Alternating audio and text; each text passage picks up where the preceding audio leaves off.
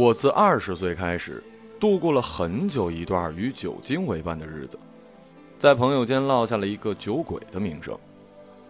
究竟自己算不算是不折不扣的真酒鬼，我不敢妄下定论。但我着实可以为自己找到一个完美的借口，那就是遗传。上至我姥爷跟我爷爷，再到我爸，都是如假包换的真酒鬼。几十年后又轮到了我，能怪谁呀？酒精就如同这个家族男性的第三性征一样，流淌在我的血液里。我妈高考那年，姥爷醉倒在路边的马路牙子上，再也没起来。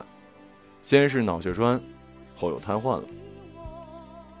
祸不单行，我姥姥也在同年因公入院，哥哥姐姐都已结婚搬出去住，照顾姥爷的重担全都落在了我妈一个十八岁女孩子的身上。还在跟我妈谈恋爱的我爸，挺身而出，帮我妈一同分担，直到我姥姥出院，又照顾了姥爷三年。姥爷最终去世了，姥姥买了十几瓶好酒给姥爷陪葬，哭着骂：“他娘个逼的，上那边喝去吧，喝死拉倒。”听我妈讲，姥姥在照顾姥爷的最后三年里，没有一天断过，早晚给姥爷。翻身擦背两次，就担心老爷常年卧床生褥疮受罪。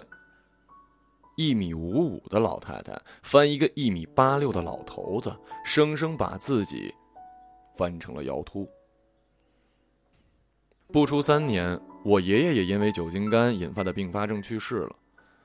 两位老酒鬼谁也没能扛到我爸妈结婚，谁也没见着我这个两家里最小的孩子。而我也从未体会过爷爷跟姥爷是怎么疼小孙子的。从小我就知道，酒不是个好东西，全家都给我灌输的。这辈子酒能不喝就不喝。长大以后，我还是辜负了家人的众望。清楚的记得一次，我坐在电视机旁看那个《水浒传》，边吃晚饭。突然想喝汽水，于是向姥姥要了一个海碗，把汽水倒进碗里，双手端平，跟电视机屏幕当当的碰了一声，大喊：“武松兄弟，干了这碗！”我姥姥连他娘个逼的都忘说了，扑上来就是一顿暴揍。那年我九岁。相比我姥爷和爷爷，我爸呢，其实算不上一个虔诚的酒鬼。他喝酒太爱吃菜了，也就是为我姥姥不知所耻的拿喝酒当幌子的馋逼。不过没办法呀，谁让他是开饭店的呢？自我有记忆起，童年就是在一群酒鬼的围绕下长大的。最早家里面是面馆，夏天在门外摆起了大排档，我每晚在酒桌间嬉戏，碰得满地空酒瓶子叮当乱响。老邻居们喝高了，就会把我揽在身边，用筷子蘸几滴白酒逗我，或者故意把啤酒花倒得溢出来，抱我在怀里说：“来抿一口。”这时，我爸就会及时上前阻拦，用自己替换人质，陪他们喝两杯。我爸尤爱在酒后教育我：“喝酒百害而无一利。”我反问：“那你为什么还要喝呀？”我爸给出了一个任所有男人都不敢不点头的回答：“为了生计。”我妈拆穿了我爸的谎言，说我爸十三岁就开始喝酒，从此一发不可收拾。东北呢有一种男人，不是黑社会，也绝非是善类，在特定人群中享有一定的威望，这种人被统称为“社会人儿”。我爸从小就不爱念书，终日在外打架斗狠，青春期进进出出派出所那是常事儿。当年他身后跟着一帮兄弟，我爸靠各种途径赚到外快，请大家喝酒。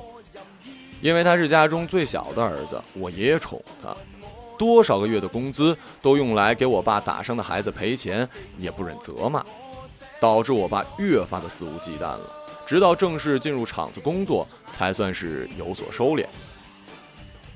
关于我爸混迹的圈子，我的童年里有印象深刻的一幕。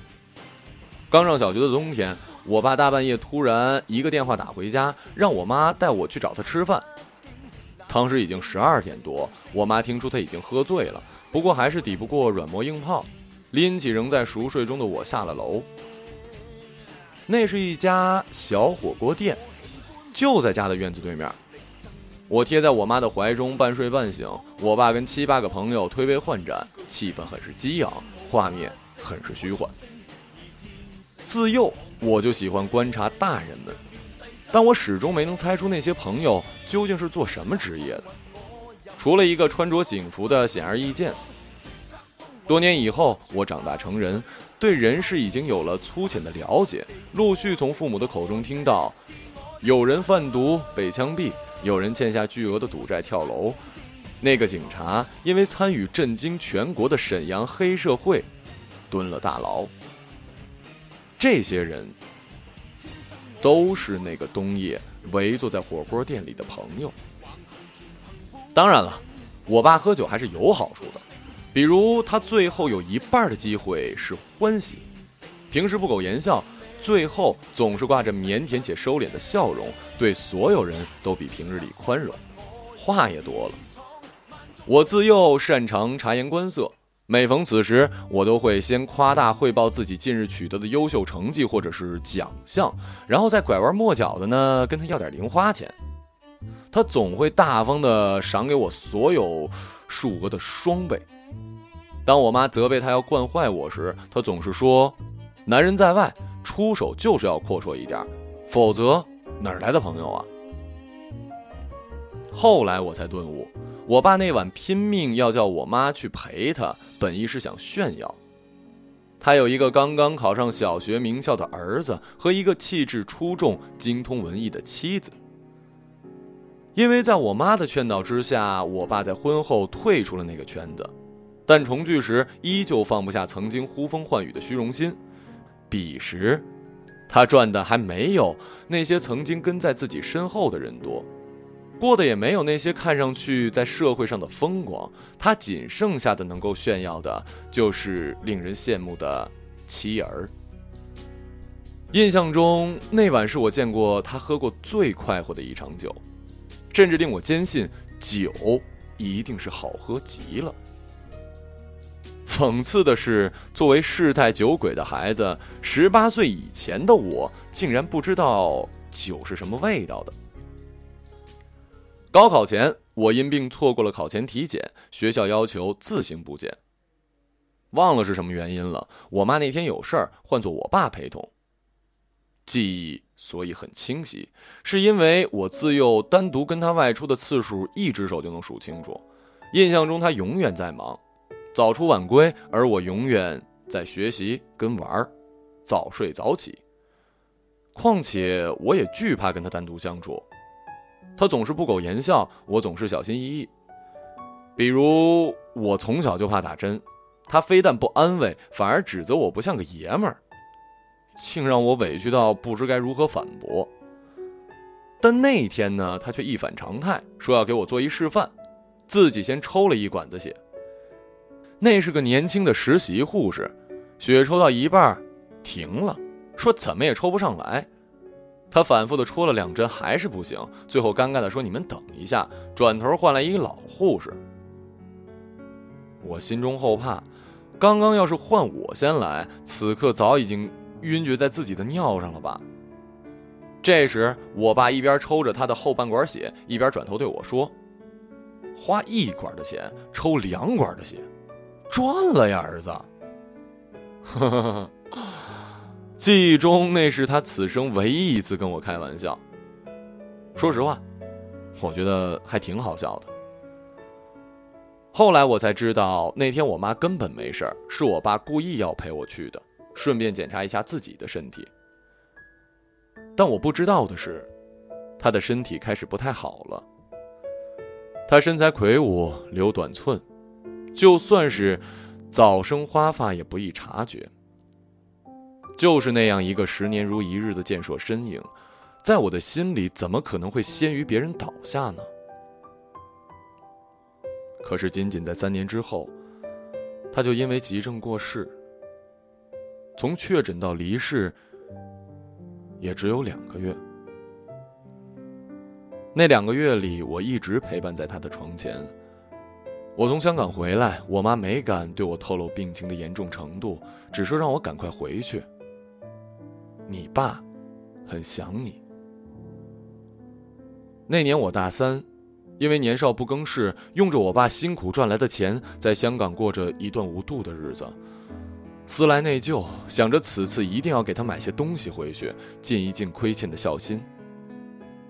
我相中了一双耐克的限量版气垫鞋，因为他在上了年纪之后特别喜欢穿走路舒服的运动鞋。想不到落地当晚，我在病房里看到暴瘦如骨的他，才知道病情的真相。我跪在地上帮他穿鞋，强忍住眼泪说：“这鞋走起来很舒服的，等你好了一定去外面试试。”可惜鞋已经完全穿不上了。尺码是无误的，但他的一双脚已经因为病肿成了原本的两倍宽。他把鞋拿在手里端详，苦笑着说：“嗯，挺好看的，儿子有心了。”他人生最后的两个月里，跟我说了这辈子最多的话。关于他年轻时很多的谣传，我也收获了最为直观的原貌。由于病重，本来他已经没有太多力气说话，却因为我的好奇越说越来劲儿，讲到兴奋之处，甚至可以自己挺身从病床上坐起来。我妈见状偷偷开心，鼓励我爸多说话，趁机拱已经多日未进食的他多吃点东西。果然，他胃口大开。让我在病房里煮点粥喝。见到朋友送的海参摆在墙角，也不理会真假，嘱咐我切一点来下粥。我跟他就着口味怪异的海参粥，在单间病房里聊了一个通宵。原来父子单独相处，并没有记忆中那么可怕。那一刻，我从未如此迫切的想要跟他喝上一杯，但我们彼此心知肚明。那已经是不可能的奢望了。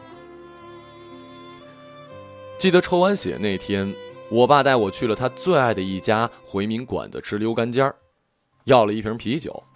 因为他的那个玩笑，我的胆子壮了不少，放肆的提出我也要喝。我爸愣了一下，才低声说：“你不能喝。”说完，给我点了一瓶库尔。当时酷儿很流行，卖三块五，比同类饮料贵了五毛钱。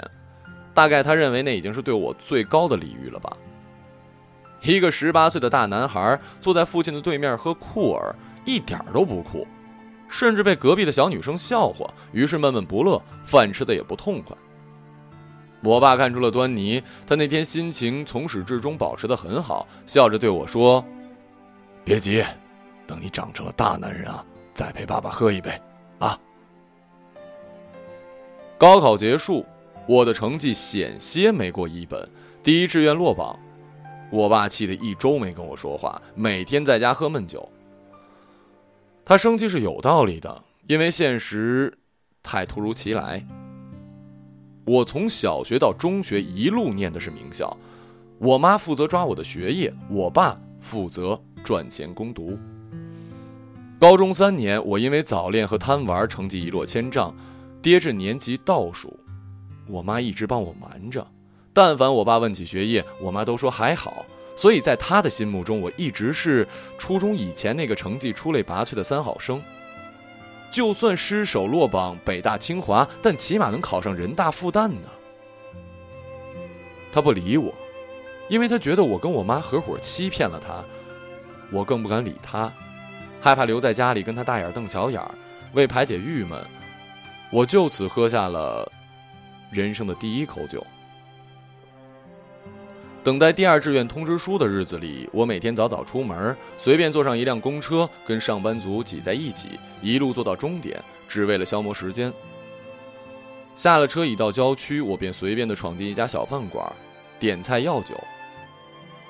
这时我才惊讶的发现，原来我的酒量很不错。大半天可以喝一箱。时间差不多了，我再坐上公交车返家。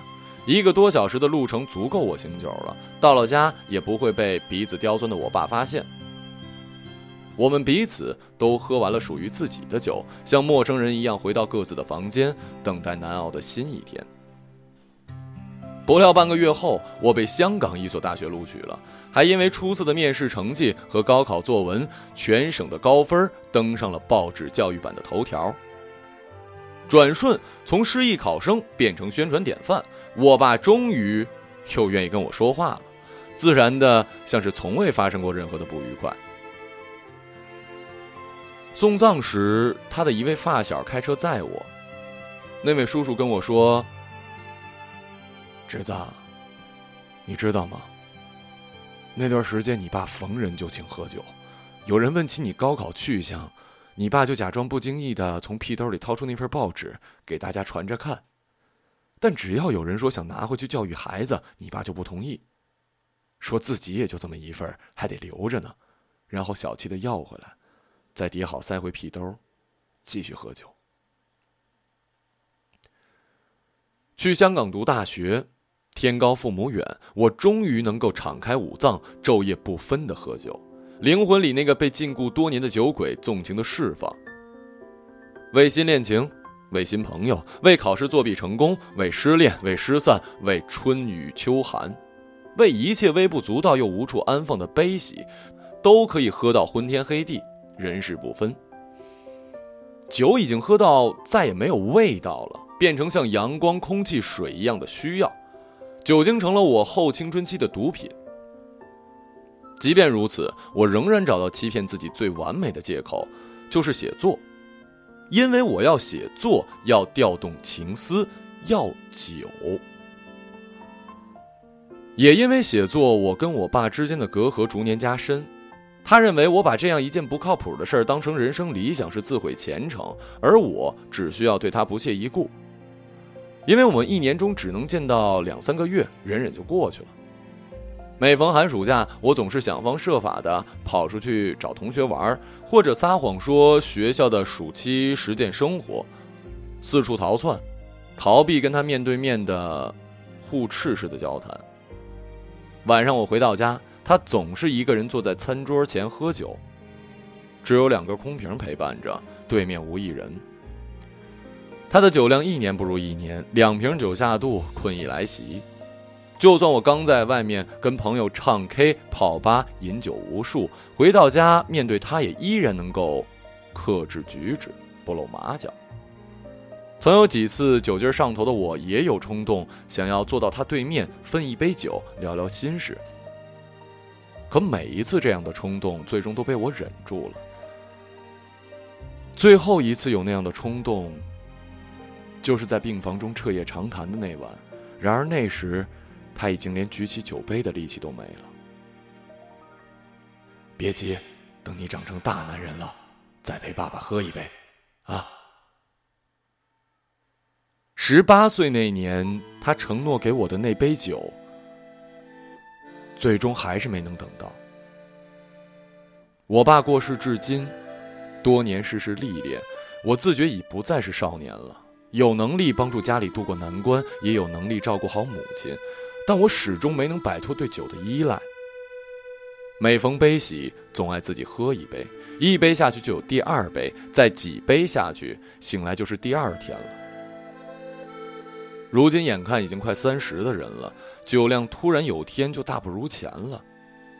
虽然离老去尚早，但也知道该为身体着想的时候了。告诉自己，能少喝就少喝一点。我也曾妄想，万一真的能够戒酒呢？回到沈阳后，我每周都去看望姥姥。我问姥姥：“你跟姥爷因酒打了一辈子，就没想过什么法子劝他少喝一点？”姥姥说：“你记住，没有酒鬼是能劝回来的，除非是他自己不想喝了。不过说起来，为了让你姥爷戒酒，我还偷偷的用过秘方呢。”我惊奇地问：“什么秘方？”姥姥说：“山东老家有长辈跟他说，在酒鬼睡着的时候，偷偷的抠他的头皮卸下来，掺进酒里骗他喝，从此以后再见到酒，就会莫名其妙的反胃恶心，慢慢的就再也不想碰酒了。我惊叫：“这也忒恶心了吧！”那姥姥，你为什么没成功啊？我姥姥大骂一声：“他娘个逼的，头皮放太多了，飘到碗里全他妈都是，被你姥爷给发现了。”戒酒这种事情对我来说，看来只能是痴心妄想了。我懂了，自己绝对算不上一个真正的酒鬼，因为只有在对喜怒哀乐无计可施时，才会想起喝酒。但对真正的酒鬼而言，酒是他们喜怒哀乐之外的第五种情感。酒，曾是我跟他今生交流的唯一机会。却被我们彼此错过。这些年间，我也常常会想，哪怕能够再有一次机会与他对坐，满饮此杯，可惜，我再也没有机会跟他喝上这一杯了。早已参悟人生些许悲苦的我，守着他曾经痛饮昼夜的酒桌，对面，却空无一人。当一切已成过去，我才开始想念你。真的对不起，亲爱的酒鬼。